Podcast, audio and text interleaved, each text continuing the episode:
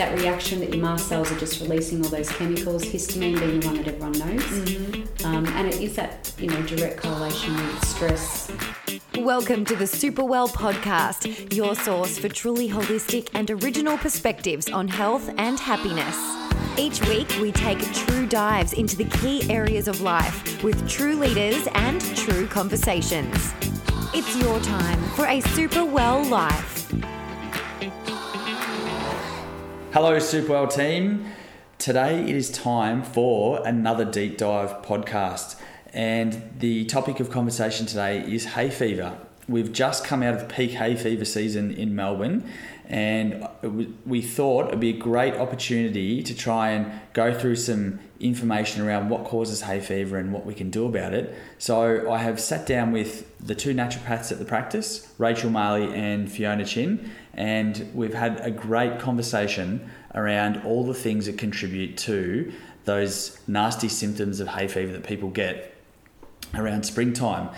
The reason uh, for the timing is that hay fever is something that takes um, quite a bit of change within the body to in order for you to get the prevention of hay fever. Um, and if you're trying to address it in springtime, it's often a little bit too late because we need to try and get our body um, in a healthier place before spring arrives so that we can not overreact um, as people tend to do.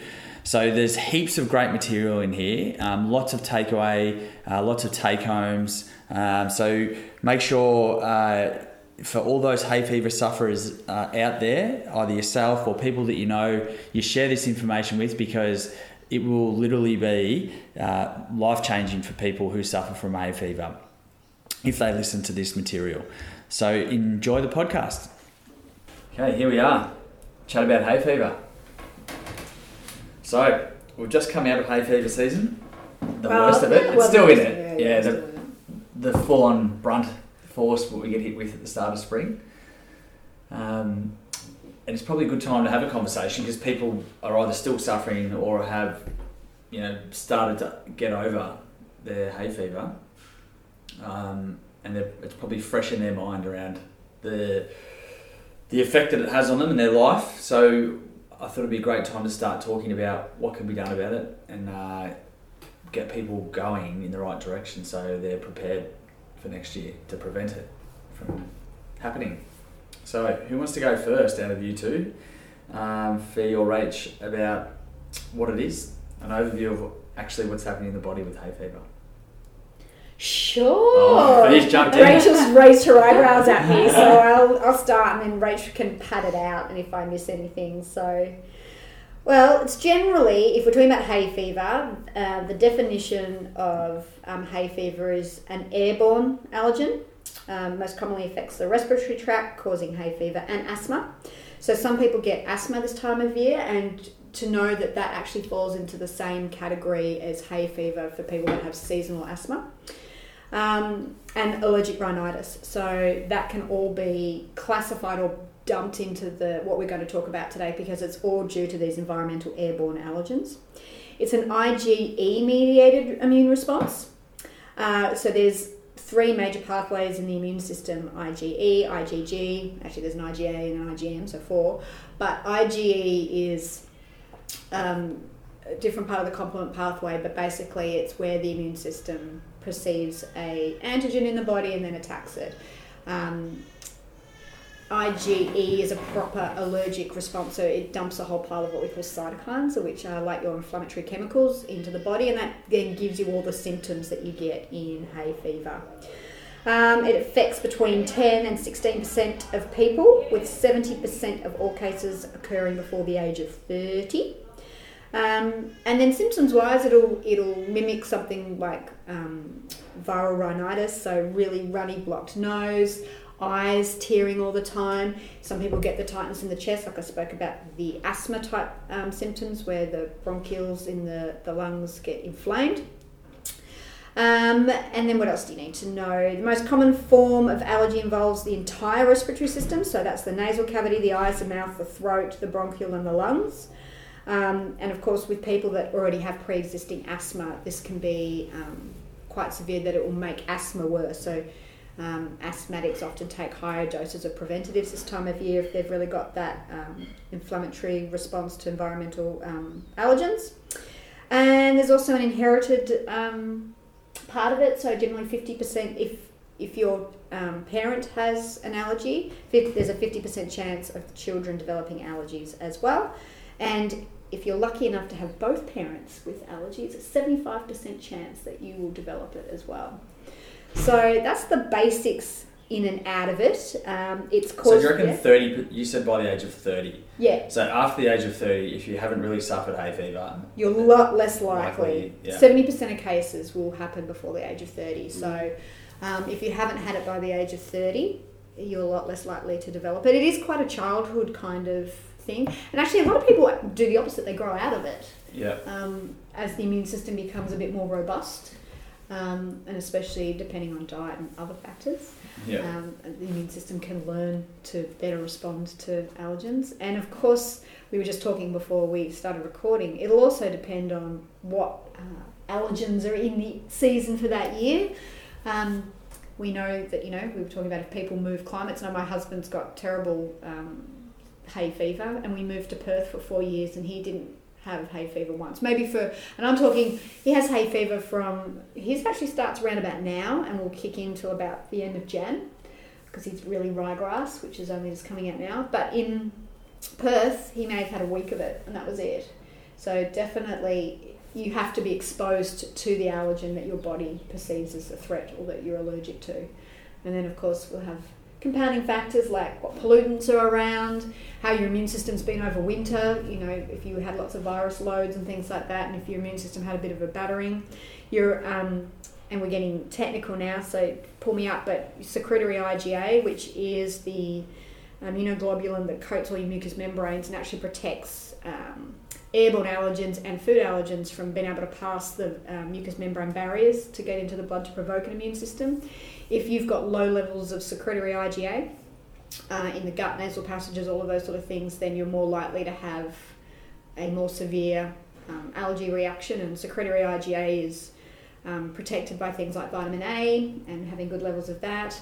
Um, how healthy your gut microbiome really feeds into levels of secretory IgA, um, and then just general overall health. But yeah, if you've been, if you've copped three or four, you know, really bad colds or flus, your IgA levels actually get depleted, so you um, have a higher risk potentially of developing allergens because your mucous membranes aren't being protected like they should from the allergens. cool. Do you want to add to that, Rachel? What did I I miss there? think you're done, Fee. I was mesmerised then. I um I always talk about it as like a neuroimmunological Yeah. issue in that you know there's a the part if you if you had to draw a flow chart, there's um, an exposure to something, and then there's a reaction to that something, and you might have a reasonable level of um, whatever you are exposed to pollen, but your body may um, detect it and overreact, um, or you might have um, a high level um, exposure to something that your body can't defend against, and then you get a normal reaction to that. Mm-hmm. Um, but you can still work on both of those arms. Um, you can become more resilient to, you know, having high level exposure. That's why, you know, my brother and I both lived together for a long time. Uh, he gets far worse hay fever than I get. Uh, we're obviously genetically very similar, um, but you know, obviously my body doesn't respond to, uh, in the environment like his does. So there's it's either not overreacting or it's um, not misreading the situation too. Yeah. Um, so I guess that's really the point is that you can have a normal pollen that your body thinks is higher than what it is. So it's like overreacting. Yeah. Um, it's, it's, it's an error in the detection, um, or you can have an error in the reaction. Yeah, and I guess it's both because, you know, like for me, I don't get any, I'm an annoying person that doesn't get any allergic rhinitis. So there's any pot, you can put a whole pile of pollen under my nose and there'll be zero reaction. So I, I think maybe to define that more than an overreaction because your body shouldn't react to pollen full stop. Yeah. Um, but yeah, there's definitely differences in the loads. You know, like if my husband comes to the horses with me and I have the horse feeds there, which is a mixture of all grasses and stuff, he's gone for days. Yeah. So then that's exactly what you're saying. That's an oh, he's been he's already got a sensitive immune system that's already overreacting to ryegrass, and then on top of that. I put him in front of ryegrass, his immune system just loses its mind. so, Yeah, and I guess that's the detection thing. Probably Yeah. in that you and I, if we go there, we still we still interact with it. Yeah. So there's still a detection, But with but our body just our body immune just says, "Oh, that's ryegrass." Yeah. Whatever. And I think at the basis of it, that's all it is. It's just a dysregulated immune response Yeah. Yeah. at the end of the day.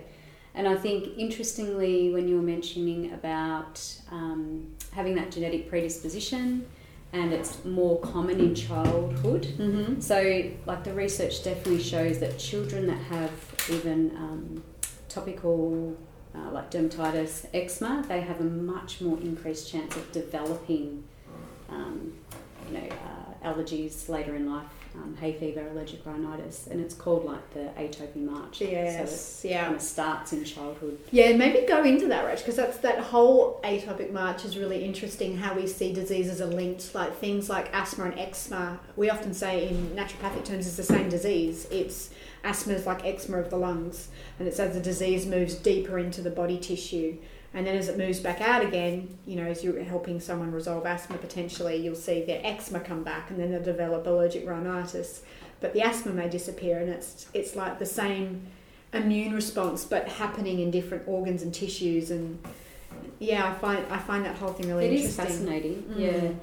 Um, and look, I think it depends. It always depends on the situation at the time, you know, because you know, s- stress, for example, that has a huge impact on the way that you can, um, you know, develop your your severity, I guess, of hay fever or allergies as well, because there's a direct correlation with the way your body responds, and we know that when you do have that. Um, that reaction that your mast cells are just releasing all those chemicals, histamine being the one that everyone knows, Mm-hmm.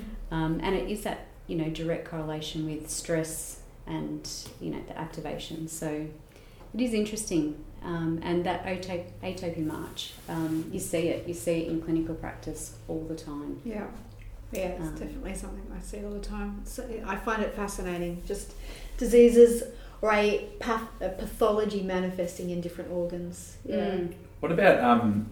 Is, do you think it has any relation to the embryonic origins of your tissues? So, like, if you if things come from the same embryonic origin, that they get that same, like you're talking about asthma and Asthma, eczema. eczema. Yeah, do they come from the same same?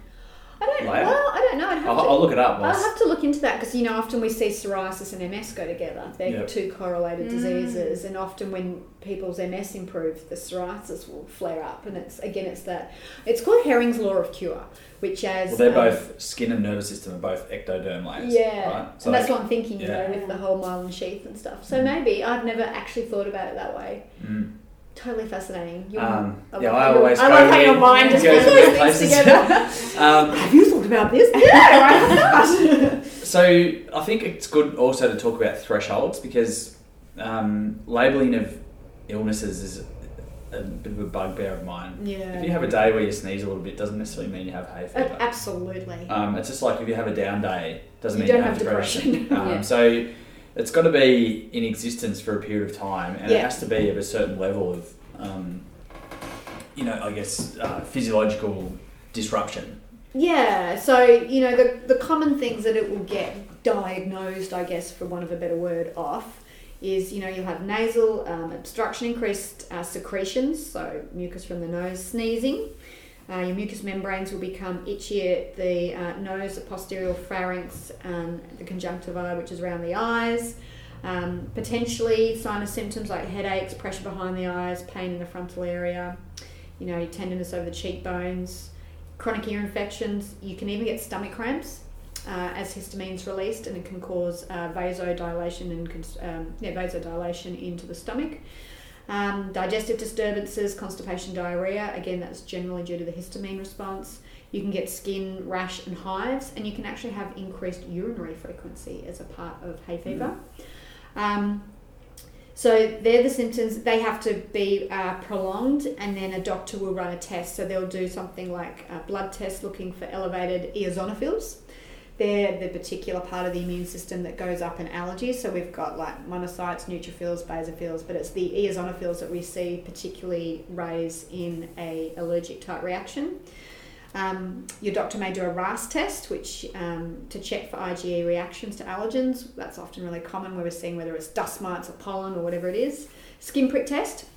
Um, they'll do little skin wells to allergens. So you, um, anyone with really allergic tendencies will have had this done, where you go home looking like a checkerboard, Mm-hmm. where your body produces a real histamine um, hive reaction. And then, you know, naturopaths may do something like an elimination re-challenge program where we remove an allergen, put it back in to see how your body reacts. Um, you'll often get an elevated total white blood cell count. Like I mentioned, the elevated eosinophils and inflammatory signs. So, um, if I was doing the live blood analysis, I'd be looking for erythrocyte aggregation, fibrinogen, and digestive sort of stuff um, as well. We might see something called hypersecretory platelets in a live blood. Um, yeah, so, but again, they have to be prolonged um, for a certain period of time for you to be able to have a diagnosis. Like Marcus is saying, if you're out there sneezing with the winds, it's a windy day in Melbourne today. I was standing on my decking this morning having breakfast, and a whole handful of pollen went flying past my nose. Um, so it's a nice high, what I would call a high pollen day today. Yeah. But yeah, you'd you'd you'd want to be having those symptoms for sort of four or five days, and you know it's more than just the sneezing; it's all the other things that I said. If if that's happening, you may want to Yeah. go and have some blood tests and have a look and see what's going on there. That's right, because it's not just about itchy eyes and runny nose. People can feel really poor Oh, and fatigued, Like, yeah, like yeah. they just don't want to get out of bed Yeah. because it yeah, really affects the way that they function. All all the energy production, Mm-hmm. even just labouring to breathe. You know that. Yeah. Yep. Um, yeah, it's going to all compound, isn't it? The, the, the downflow of um, problems in the body from those initial ones is significant too. Yeah. Mm, mm. Especially those, you know, once you've got that, what we call mast cell degranulation and um, a histamine response, you know, histamine, I was saying it suddenly will change the way that your bladder works. Um, it'll change your whole digestive system. So That's right. it has quite a systemic effect in, in severe cases of allergic rhinitis and hay fever. So I feel like we've got a good handle on what is, what's actually happening, like what, what it is. Um, why do you think people get it? So we know it, it's, it's obviously something that evolves, and we've talked about um, that march, um, the atopic march. So how does how do people present clinically to you both, um, and what sort of um, disruptions do they have in their body? Do you think that leave them susceptible to hay fever? So, well, if you're looking at kind of core, I always go back to gut health. Um, well, you have to treat that as well, but also symptomatically. Obviously, you want to be getting um, relief of the symptoms so people can actually feel better. Um, but in terms of clients, so I will get, uh, I've seen a lot of children and they're just completely congested the whole day, no relief. They're using boxes of tissues during the day and at night as well. Um, some of them have had skin testing to see if, you know what they are reactive to. Um, so in that instance, definitely symptomatic relief. So not only looking at kind of gut microbiome, but looking at nasopharyngeal microbiome essentially as well, because you're looking at all the uh, mucous membranes and how to kind of change those so that they function how they should function. Um, obviously, you have to have the genetic susceptibility, but then looking at um, and trying to regulate their immune response, and that comes through gut function. Yep. Yeah. Anything else? Do you think that they? What? Let's go from a an action perspective. Like what can pe- what do people do in their life that causes them to have a disruption in their body? Like what what are people doing that leaves them susceptible, or challenges their body to a point where their body then has this um, dysregulated immune system? Um, is it drinking too much beer, eating the wrong foods? You know, let's go into down that path so people Alright. can really understand how they may actually be contributing to the development of their hay fever. It's not something that's happening to them. It's also you know something they have to consider that's coming from them and their own lifestyle and Mm. actions. So, Yeah, so well, there's a few different. There's so many layers here. There's obviously what Rachel was just speaking about, gut and diet. If you, so you've probably heard the the word leaky gut syndrome, um, caused by things like um, really high doses of antibiotics, too much alcohol, too much sugar, um, consuming foods that you've got a food sensitivity to, um, a lot of coffee. Those kind of things cause what we call leaky gut syndrome. So your gut um, tissue in your gut should be what we call the tight gap junctions should be really firm and regulated, which means that only the things that should pass through that um, tight gut junction to cross into the bloodstream barrier behind the, the digestive lining should go across. And that should be completely digested food particles. But what happens in leaky gut syndrome when you've got things like high doses of antibiotics or candida infections, certain parasitic um, things, an imbalance or a disruption to the microbiome where we get, say, decrease in your mucus producing microbiome that protects your gut lining, all these sort of things, low, um, low levels of secretory IgA, is that certain foods and irritants um, irritate the gut lining. And then what you happen is it's like blowing holes into your gut lining and then you'll get undigested food particles crossing the gut barrier. And so that'll go in, and your immune system sees, say, a half broken down pineapple. Actually, oh, let's not use a pineapple. Let's use a piece of a, a bagel with cream cheese. it's far more likely to produce an immune reaction because we use pineapple to treat um, yeah. fever. So I don't want to give pineapple a bad rap here. So let's say you've had a nice cream cheese bagel um, and you've got leaky gut syndrome, you've had lots of antibiotics. As a result, you had um, some candida. Um, you love the beer, which just fed the candida even more. Your microbiome is not looking great. Um, and then you have your, and you've got a slight allergy to, to dairy and a little bit of wheat one, but it hasn't really caused you too much trouble. But now you've had this candida infection, lots of antibiotics. Down comes the bagel and cream cheese, and it hasn't quite broken down, and you've got a big protein crossing that gut barrier into the bloodstream, and your immune system comes along. And it's not, when we break down food, it's completely broken down into vitamins, minerals, and nutrients that the body can deal with, and protein and macronutrients and things like that. But when it's not properly broken down, you get uh, amino acid chains crossing this gut barrier that your immune system has no idea what it is. So your immune system comes past with its immune white blood cells and it goes, holy crap, what is that? This bagel cream cheese is not in my repertory of things that are allowed into the blood. And so what it does is it mounts an immune response and it says, hey, immune friends, come check this thing out. This is not meant to be here.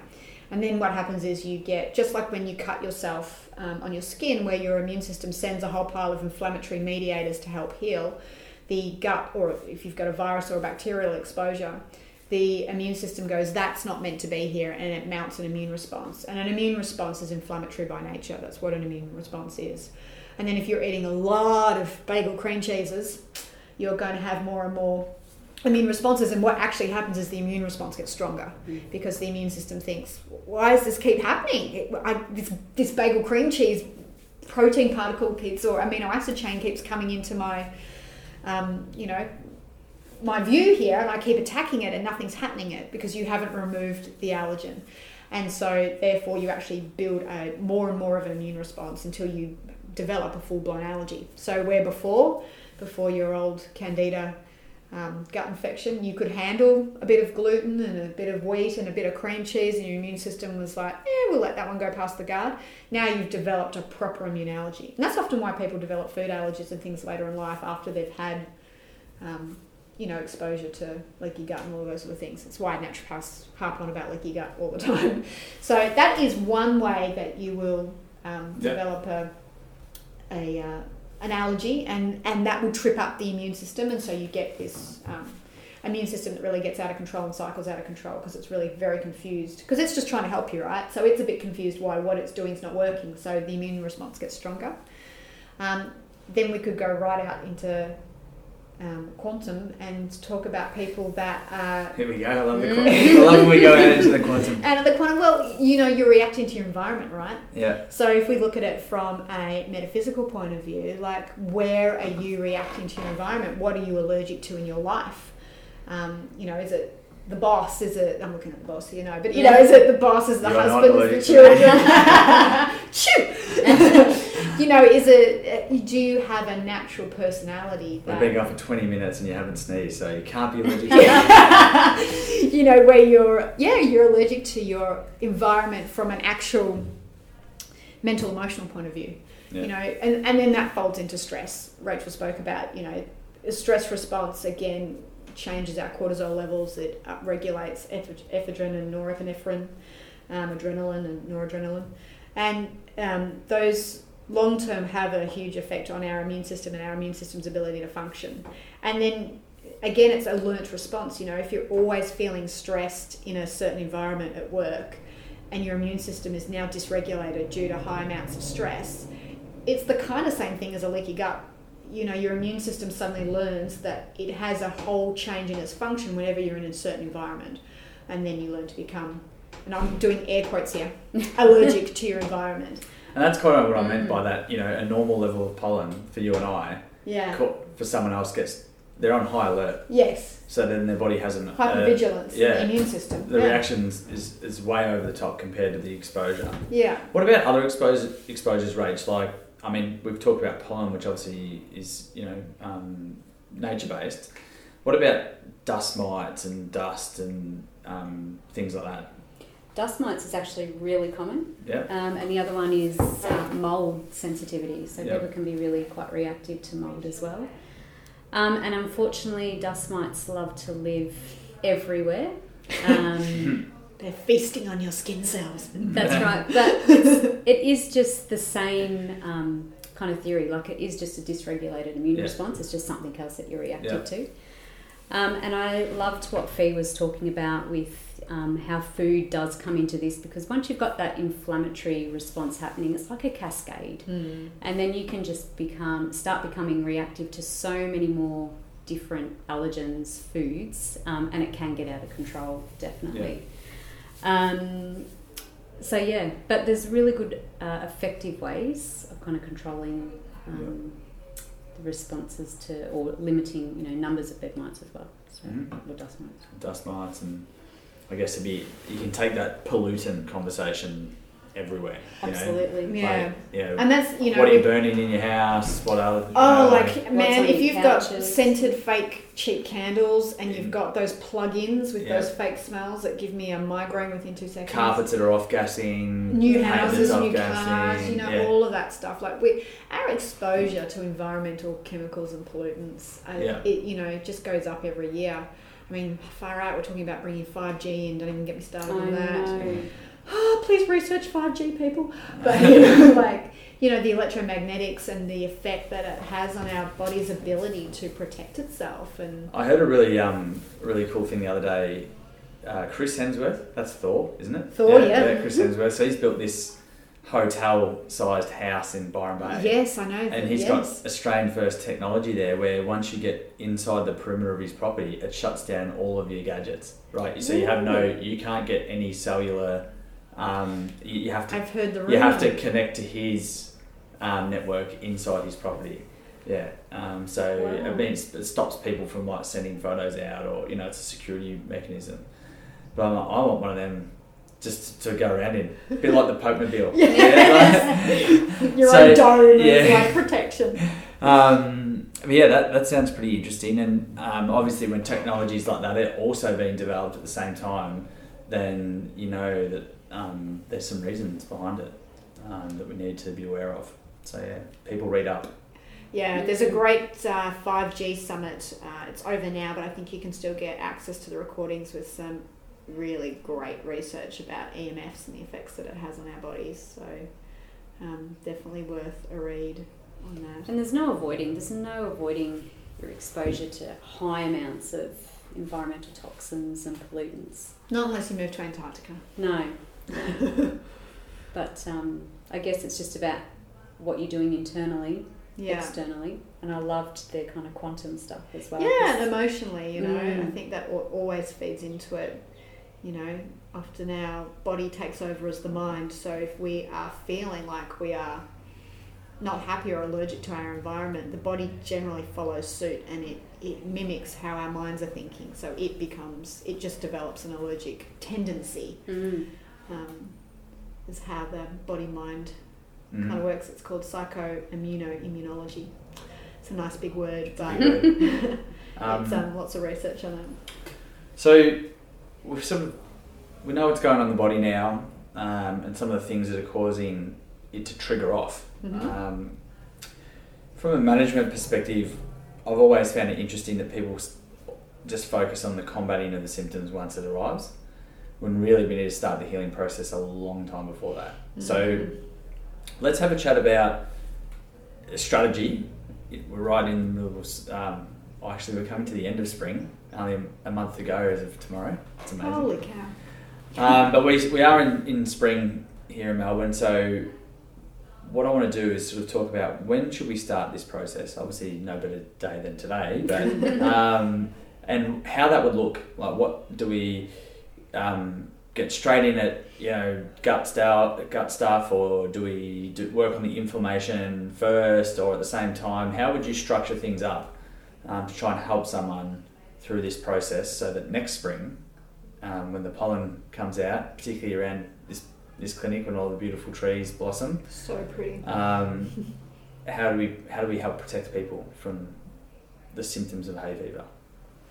Well, I guess um, if someone presents to you with um, severe hay fever, you go straight. Well, I go straight in with symptom relief um, whilst we start tackling underneath. So there's some really good um, nutrients that you can um, have, like vitamin C, quercetin's brilliant, um, and bromelain, as you were talking about pineapples before, which is uh, found in pineapples. In the core, really, you like yeah, to so don't throw the core away. That's Pop my it in the favourite part. Blend it yeah. up. That Yeah, yeah. Um, need a hardcore blender sometimes. Yeah, you do. Yeah. Uh, so kind of tackling symptomatically, but also then you have to address why it's happening. So focusing on regulating the immune system through looking at gut health. So not only trying to identify what they're allergic to, so they may already know that they're allergic to pollens, but there could be some food-based allergens as well happening, Mhm. um, which you can test for as well um, through some IgG testing, something I commonly use. And sometimes that can come back off the scale, but all that means is that your gut barrier function is really permeable. So you really have um, high leaky gut. Again, Um, so it's not the actual food; it's No. your body's reaction, which we're talking about here. That's again. right. Yeah. Yeah. And too many things are passing that blood, Yeah. blood that gut barrier, so the Yep. immune system's hypervigilant. Mm. So starting to address that right off, right from the beginning, basically, as well as tackling symptomatically. So when you look at that, you look at um, specific or strain-specific probiotics. So to really How do you assess someone before we get into the treatment? Like, how do you, like, how do you look at me? You say I have hay fever. What, what data do you get from me besides obviously talking about lifestyle and diet? Is Mm. there anything else that you, any testing that you would recommend? Blood tests, stool tests, anything like that? It's always good to have a look at blood tests, Yeah. definitely, um, to look at the white blood cells, which Fee touched on at the beginning. Um, in terms of other kind of food-based allergens, IgG testing, which is a skin prick test, Yeah. that's really effective, Yeah, we talked about it before. Yeah. Yep. That's and that um, tests up to well, it's about ninety-six different foods. I think it's more now actually. Yeah, Wow. they've raised it to Yeah. 214, I think. Yeah, two fourteen. Mhm. Yeah. I just did it allergic to nothing. It was a very boring test. Good. that's a good one. I'm Um, gonna do very that test now. Mhm. Mm. I just like to know stuff. Yeah, like no, my it's body. good. Sometimes it's not that good though. You're like, Yeah. why did I have to find this out? Um, yeah. So anything else? What about microbiome testing? Do you Look, do you you, could- include that in there? You could. Um, it's probably not something I jump straight into. Yeah. Um, definitely just I try to assess what the actual cause is first. hmm But microbiome testing is something that is really beneficial um, Yeah. if you really want to get to kind of Yeah. you know shifting. Yeah, and I would add, I always would run a vitamin D because vitamin D codes the HLA genes, and the HLA genes are the genes that tell your immune system what's friend and what's foe. So if you're low in vitamin D, you're more likely to have a confused immune system that's going to start attacking things that shouldn't. Zinc is great to check because zinc is the major nutrient that heals a permeable gut. So often when we're low in zinc, it means the gut lining can't heal itself properly. So it's always good to know where our zinc levels are. And histamine. You can do a whole blood histamine and actually just see if your body's pumping out the histamine levels too much, and maybe like a an ESR and a HSCRP, which is uh, they're both inflammatory markers to see if there's a mass upregulation in the immune system. You don't often see those in hay fever, but sometimes you do, and if you do, you know there's this huge systemic inflammatory process going on. So those ones that GPs can run are often um, useful just to have Mm. on the side as well, just for a bit of extra info Yeah. On basic testing. Also, I think you know other lifestyle assessment, stress, neurological Good stress, right? Yeah, and, actually, the bioconcepts, um, even physical stress. neurotransfer. Yeah, know, if you start in, interrupting how people are physically shaped and moving, then that causes s- um, nervous system stress, which has that flow down effect too. So Mhm. Absolutely. um, again, as it always comes back to a good holistic assessment. Yeah, is yeah. important. Yeah, for sure. Um, so then, Rach, where do you go from there then? So you get all this information, um, and then you you started going down that path um, before we cut back to this, which was around implementing. So you reduce the inflammation, reduce the symptoms you know, the, the, initially. Yep. Then start working on the gut. Yep. And then you were about to go down that path, and then we, we cut back. So keep going. So depending on what comes back in testing, like the blood um, pathology is really, really good. All of what Fee said um, is great to have a look at. So you can actually get quite targeted with nutrients as well. We know what nutrients are really good at relieving symptoms um, Mhm. and to help to regulate the immune system. But when you're looking at kind of gut and, and triggers, to my, well, the first step I always go to in reducing inflammation is remove the trigger. Mm-hmm. So once you've done the test, if you find out that there's five foods that this people is quite reactive to, they have to be eliminated out of the Yep. diet. You've got to get them out so you can start the healing. Um, and then strain specific probiotic treatment. So there's lots of different strains that do lots of different things. Um, Yeah. And a lot of yeah, a lot of it is targeted around kind of gut, gut barrier function and making sure that permeability isn't increased so that the immune system doesn't have a party. So do you have a? Um, I remember way back. I don't know. I must have been second year out of uni. I think um, it's a while ago now. I read a study. It was in the Metagenics um, newsletter, and they were talking about different probiotic strains to do with atopic allergies or Mhm. atopic. I'm not sure which way you would say it, but Both. They were talking about um, LGG, like Yeah. lactobacillus Bacillus rhamnosus, been hugely effective in that realm. But they also said that if you take, um, I've just had a brain fade. What's a really common one that they put in? It's always on TV. Lactobacillus, Yeah, and then something. Uh, lactobacillus and bifidus. yeah, and there was another one. Uh, I'll think of it in a minute. Um, they were saying that, that this particular strain can actually be um, pro-allergenic as well. So um, if you have too much of it, um, Well, I guess that's a risk, I think, also with probiotics. So if you do have a really leaky gut, you do have to be careful. With probiotics. That's right. because it will it, they will unless yeah you're absolutely right Rach this is my bugbear a little bit too because really sick people where they've been put on probiotics too early actually get sick because the probiotic acidophilus. It's acidophilus. acidophilus right Yeah. it's not getting down into the gut it's what's happening is higher up it's crossing this leaky gut and then your immune system reacts to it and then you develop an allergy to the gut bacteria and then you have a whole pile of other things going on which is why what. Rach is saying you heal the gut first That's right. And Yeah. then- And if it's really severe, you just have to go slow. yeah You know, like it's it's um, the, the small steps can have the greatest healing, definitely long term. And gut health, anyway, um, takes time. Like I'd always give a minimum of three to four months of treatment, more often, but a minimum just to start to you know get some really good traction and gut healing, Mhm. basically.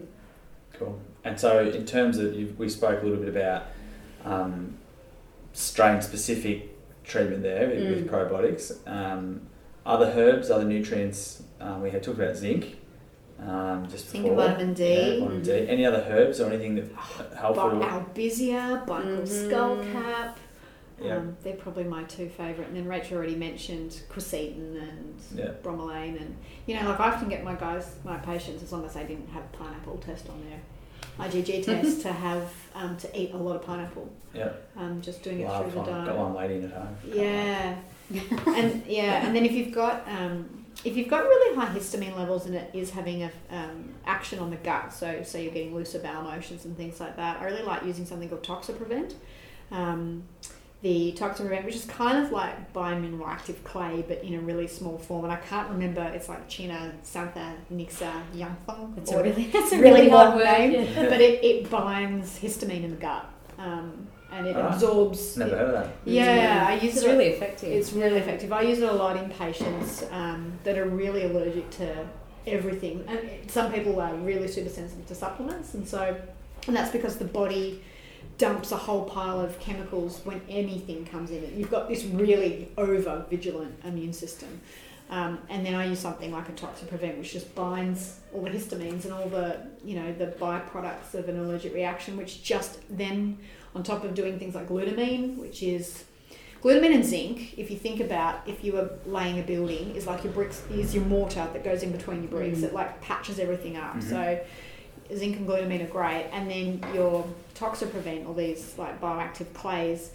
It's like dabbing around the outside of that and absorbing all the stuff that may stop your mortar setting properly.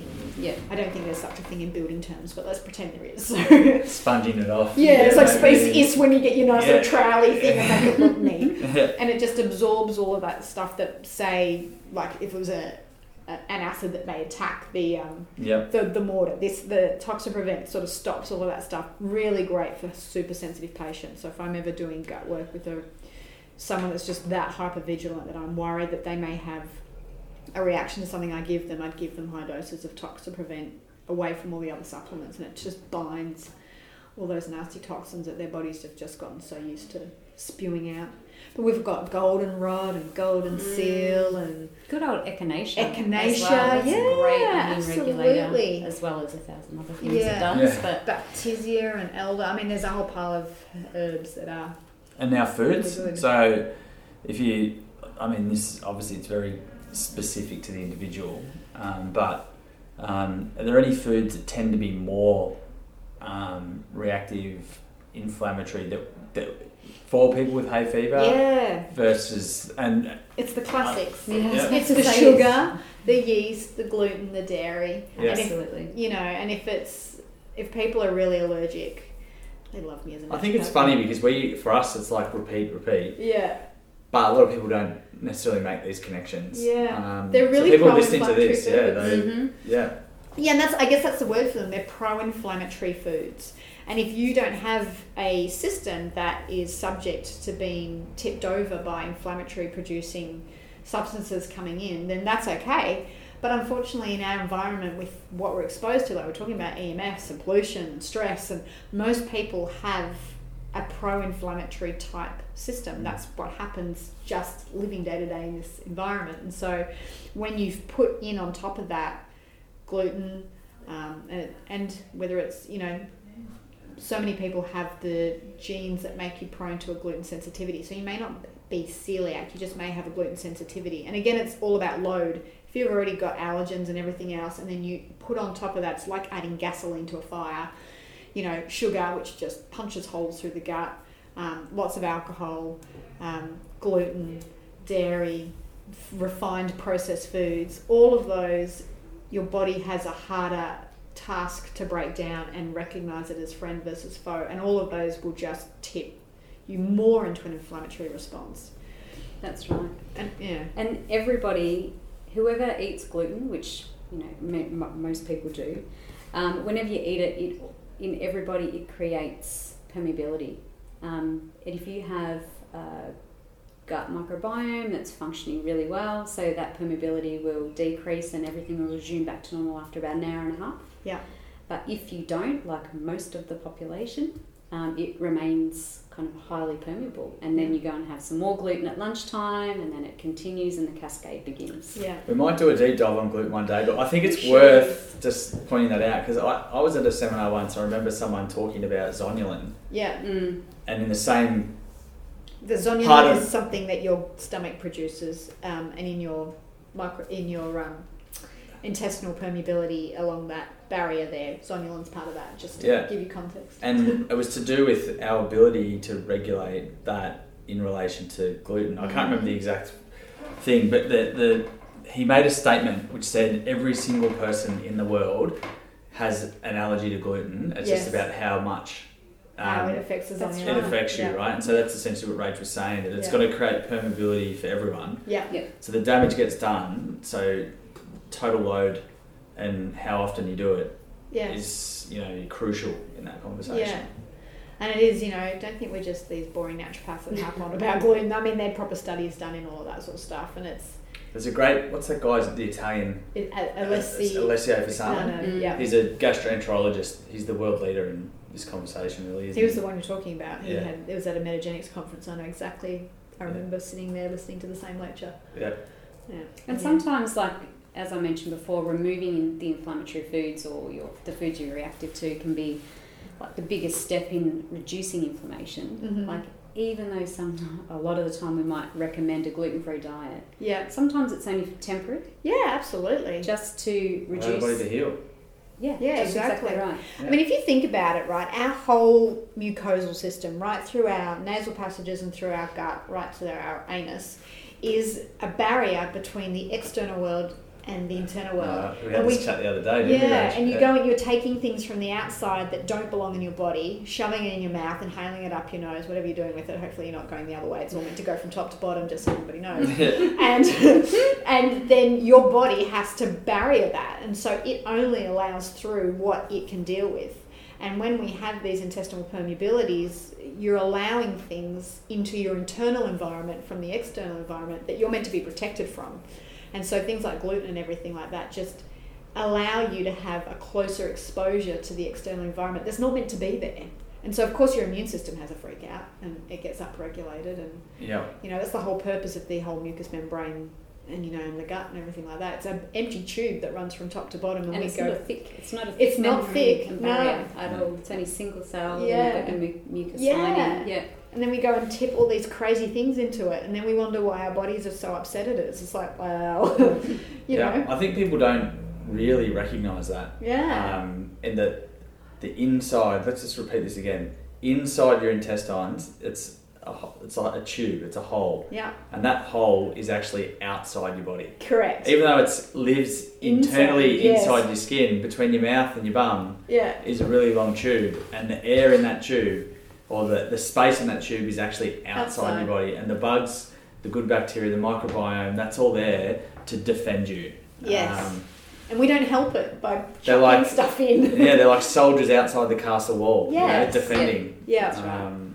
which is really, really important. And a lot of people will probably sit thinking, wow, Yeah. I never thought of it like that. Yeah, and I, you just think about it, right? You've got your little guys defending it, and you have a choice of what they defend. So you can put down a nice piece of bok choy, which it goes no problem, or you can throw it at a Big Mac hamburger that you know you've seen the things where you sit them on a bench and it never goes mouldy. Yeah, it's like. And, and you know, and it's that's like saying having the Dalai Lama come and visit your castle. Or having now to be very politically correct what I say here, so I'm just going to think about. We'll just go monsters a whole pile of alien monsters that, that want to attack us coming in and visiting Come. your castle. That's, uh, is that where you're going? yeah. so you know, like Oh. you know, you have a choice about who comes to visit your castle. That's right. Mm. Yeah. And I think that where you were going, Rach, is that um, not enough value is placed around the body's power to heal itself. So Anywhere in the in the medical world, like the body is self healing, self regulating, and our intention as people, even as practitioners, sometimes we overreach to try and force the body to do something faster than it's actually capable of doing. And sometimes the best thing to do is actually to just take away whatever's causing the harm and just let it heal itself. Mm. Um, and that, that can be enough. Um, and then sometimes if it's gone too far and you're in that chronic inflammatory state, that's when that supplementation and um, also all sorts of other things, the probiotics and all the other things that require to help bring the body back to balance come into play. But at first and foremost, you have to give it a shot at trying to heal itself, like Yeah. not hurting it. That's Yes. right. And there's Mm. supplements for a reason. Um, and they can definitely get some great symptom relief up front depending on the Yeah. severity. But I don't know what your opinion is, Viv, but um, like probiotics, if you're a healthy individual, I don't think people need to take probiotics all the time. No, I take a bit take of no, a bit of fermented food. If you if you're including things in your diet like resistant starches, you know, like um, cooled down pota- uh, sweet potato and reheated, and like bananas, all those things that have these White what rice. white rice, yeah, all these things that have these amazing resistant starches in them. That is fuel for your microbiome. Then on top of that, if you're eating a little bit of kimchi or sauerkraut or those kind of things, that'll naturally feed it. That's if you've got a good microbiome to start That's with. right. Sometimes it's like having a. Some people are lucky; they're born with a bed of roses, and they've got these beautiful gardens that just naturally flourish.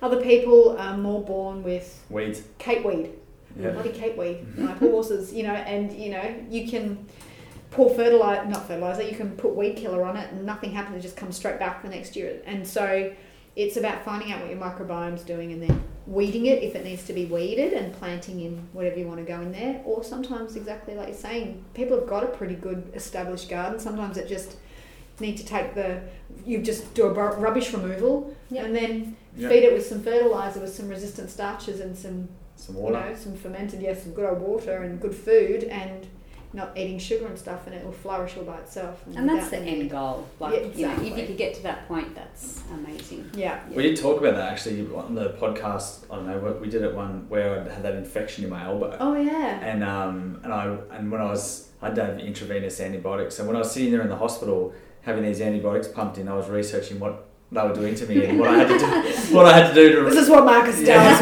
yeah. what I had to do to fix it. And then I did come across, I actually came across Microba, which is the company who've done the new, who paired with Metagenics Yeah. to do the new microbiome test. yeah Um, and I was reading a whole bunch of material on their website, um, research that had been done on um, the return of your natural microbiome and how probiotics can actually slow it down or Yeah. interfere. So sometimes they're not necessary. Yeah It's, it's a hard, I feel for you two because that space changes almost weekly, you know, in Mm. terms of recommendations. It's hard to keep It, up. it's really hard, you know, because sometimes, you know, I was at that microbiota training and they're saying, you know, they're telling me that blastocystis and some people is fine to have in the gut. And we get taught the opposite, you know, some, and sometimes, and it's individual. So it's a bit like how we always treat people. In previous, that we've had, right, a, micro, a healthy microbiome looks like this. But maybe a healthy microbiome doesn't look like that for you Yeah. maybe if you're a say atopic and you know have a really high propensity to allergies maybe we want more of the mucus producers in your gut and we want guys that are better protein degraders and and you know which they you know they may say isn't exactly what you want and maybe for me with like an autoimmune disease i want a completely different balance in there um, so and that was the other thing that they spoke about um, where I think I must have listened to the same thing you did that when you go and put in probiotics and things like that in some people that have the body is really good at this self-regulation thing. If you're eating well and you're not stressed, I have to put all of that in brackets. Yeah. If you're drinking coffee and sugar and all the stuff that's going to destroy a microbiome, that this doesn't apply. But you know, sometimes people are you know really good and healthy, and you get a microbiome test back and you think that doesn't make a lot of sense right. but they're not gutty if you really take Mm. and this is why taking a really good case history is important because you know in a lot of autoimmune conditions we look at the gut but if i look at my case mine is not gut driven you know i'm like eat really well my microbiome's good um, and so we wouldn't treat that way we would look at that and you know it's just fun again Look it's, you've got to treat the we just person look not at the you going hard at everything that you do. yeah, exactly. Probably more likely what's causing that disease. So it's you know it's always treat the person, not the disease, cause not effect, and yeah. So why wouldn't we just small change of tack, pop a Telfast, or well, that's a great question. uh, so like what? Ha- obviously, a lot of people do that. Yeah, uh, and- and, it helps them get that immediate relief of Yeah. symptoms. yeah, But what are the flow down effects of getting of doing that potentially for people? so your steroids and your nasal sprays, yeah. your caveat potential. Well, uh, to start with, corticosteroids actually increase intestinal permeability. Um, so long-term steroid use and even up the nasal sprays, you're going to create mucosal um, permeability through the nasal passage. And as a clause here, you know, you've got a chronic, say you've got a chronic bacterial infection and then you're pumping a corticosteroid up there, you're going to make the barrier between the blood-brain barrier into your brain and your nasal passage more permeable. There are studies to suggest people with chronic sinusitis are more likely to get things like multiple sclerosis because, especially if you're spraying a lot of corticosteroids up there, because just like we're talking about, the gut has a permeability, the blood-brain barrier does, and of course your sinus area is a beautiful place for bacteria to suddenly cross across there if you've damaged that. So that's something steroids can do. Um, then you've got your Telfast and all of those guys, which are antihistamine um, reactors, which you know they play around. They actually do play around with gut function and Yeah. So they calm you, they calm they calm the inflammatory Mm. response, right, Yes. which helps with the symptom management Yeah. for people. They're obviously not fixing anything, No. right? they They're not shut correcting any of the problems that occur. yeah, it's like you know, it's like you've got your immune system's trying to do something, and the drug tells the immune system not to do it. So it suppresses the immune function that's happening naturally because you again, your immune system thinks it's doing you a favor. Yeah, That's right. Mm. It's mounted an army to protect you yeah, from things that you need to be protected from, and then Yeah. it's like you put something in, and your immune system's like, it's been shut off. Yeah, and then it will rebound. It re- exactly. You get It's a bit like having an antacid. yes. You know, you have some too, a little bit of excess acid in your stomach because you've eaten something. yeah. You get a bit um, refluxy or heartburny, so you pop an antacid, and then yeah. next minute you feel better. But then shortly after that, your body says, "Hang on, I need acid," Yeah. and squirts more acid out. Yeah. Right? That's right. And then Um, long term, you get the opposite. You get a reduction in your body's like fine, and then it Yeah, stops but producing acid. Right You wear it out. You Yeah. wear it down. Yeah. Yeah. And it's the Um, same with the immune response, I guess. You know, short term, you get you're more likely to get what we call a rebound effect. So then it happens that you have to, first of all, you take your antihistamine twice a day, and that works. And then suddenly that's not enough, and now you have to take your histamine, antihistamine, four or five times a day. once and then long term, you get the opposite effect, where the immune system becomes what we call exhausted. And then it doesn't mount at all, but you still get everything going on behind it. So you're like, oh, this is great, I'm not getting so many allergies. But then you move on to more a chronic immune response, which is Yeah. where we see our autoimmune Mm. diseases and um, a dysregulation from allergies, which is in the T helper 2 side of the immune system. So you've got this, it's kind of like a seesaw, but a bit more complicated than that. But if you think of a seesaw, you've got the T helper 1 reaction on one side, which is autoimmunity, and then T helper 2 reactions, which are the allergies and all of those things. And then what's happening in um, allergies is you've got the seesaws tipped and T helper 2 is up the top and T helper 1's down regulated. And then long term, if you exhaust the T helper 2s, it goes down and T helper 1 goes up, and you're more prone to autoimmune type diseases, which of course we don't want people getting. No. No. So Telfast is off the list of a good strategy for long-term hay fever. For long term, you know, if you haven't had it before and you've got a short bout, and Yeah. yeah, maybe, and then looking at treating you need it to as a long sleep. cause, yeah. Yeah. But long term, I mean, it's out. always. I mean, our motto is always you've got to treat the cause, right? That's right. and not the effect. And it- you know, if you can pop Telfast, but you keep drinking, you know, copious amounts of beer and pro-inflammatory foods and sniffing, sticking your nose in pollen, that's not addressing the cause. You know, we want to. All you're doing is continuing to create more harm and reducing your body's ability to adapt to it, That's exactly right. which creates more harm. Yeah. So you know, my thing would be work with your body and let someone have a look at that and. You know, if you can find the cause, then you can do a whole pile of things to help your body heal itself. As you were saying, the body is amazing at healing itself when we give it the right circumstance and environment to be able to do that. hmm That's right. And chronic disease, like it's so prevalent. I think the stats are like one in three, Yeah, Have a chronic- cancer's now one in two. one in two. It might be one in two. I think it's one in three. I think you're right. Chronic chronic disease, I think, is one in three, but cancer, and I get maybe they've scheduled that differently. But isn't that scary that fifty percent of people that you know will have cancer? Boggles my brains. Mm. Well, also, I, I found this interesting once when I was reading about um, the BRCA gene, Oh yeah. um, which I don't want to go into too much it's a very sensitive topic, but yeah. um, some of the stats, and it was talking about um, ladies and breast cancer, and um, it was something like a- after a certain age, a certain percentage, say it was after age 80, 80% of women with the BRCA gene will have breast cancer. I was like, I wonder how many people have a form of, how many females over the age of 80 would have a form of cancer? Yeah. It would have to be up around 80 anyway. Yeah. Right? Like, Mm. um, it's so common because people live so long now as well. Yes, You know, yeah. um, it, what would be interesting would be seeing what sort of level of cancer there is in younger populations now. Yeah. You know, age twenty to thirty, Yes. thirty to forty, Yeah. and seeing what's happening there because that's kind of scary. That Yeah. when you're seeing those rising up.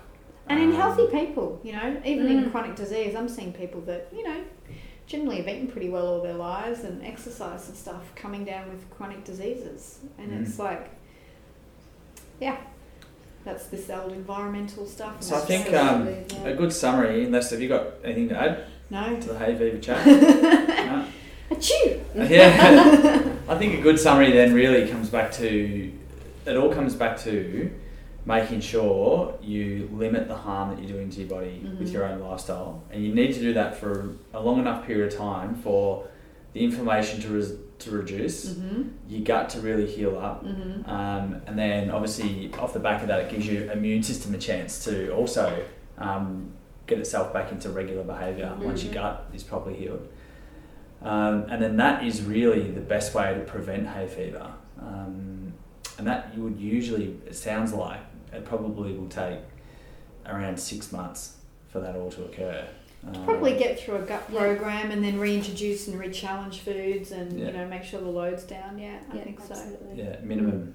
And that's the Um, thing. Like we don't. do- Unfortunately, we've got no fast fixes. We can do well. We can treat symptomatically, but you're talking Yeah. about the proper treating the. Well, yeah. So if you don't want it to come, Yeah. then you really need to go through Yeah. this sort of um, protocol. And it's it's not that you can't ever have anything ever again. No. It's just that you need to get yourself healthy first, so Yeah. that you have that resistance back. Exactly. And I think when you start to remove those inflammatory triggers, you know, if it's related to hay fever, um, people will notice a big shift in how they feel in general. Mm. Like, you know, the Mhm. brain fog that they might have Yeah. might suddenly disappear, they might have more energy, Mhm. and then you didn't actually realise how gut bad function you improves. Yeah. Wow! Like one Mm. client's like came to see me for hay fever, and then she's like, "Is it normal that I should have a bowel motion every day?" And I'm like, "Yeah." what was happening before? What? She's like, "Oh yeah, once every three or four days." I'm like, "How did we not discuss that?" Like, yeah. yeah, Wow. She um should be a new woman. yeah. Yep. So all those things will change. So Cool. Great. Well, thanks for the chat. Um, and if anyone needs hay fever help or wants some assistance in riding the ship, these two ladies are the people you need to chat with.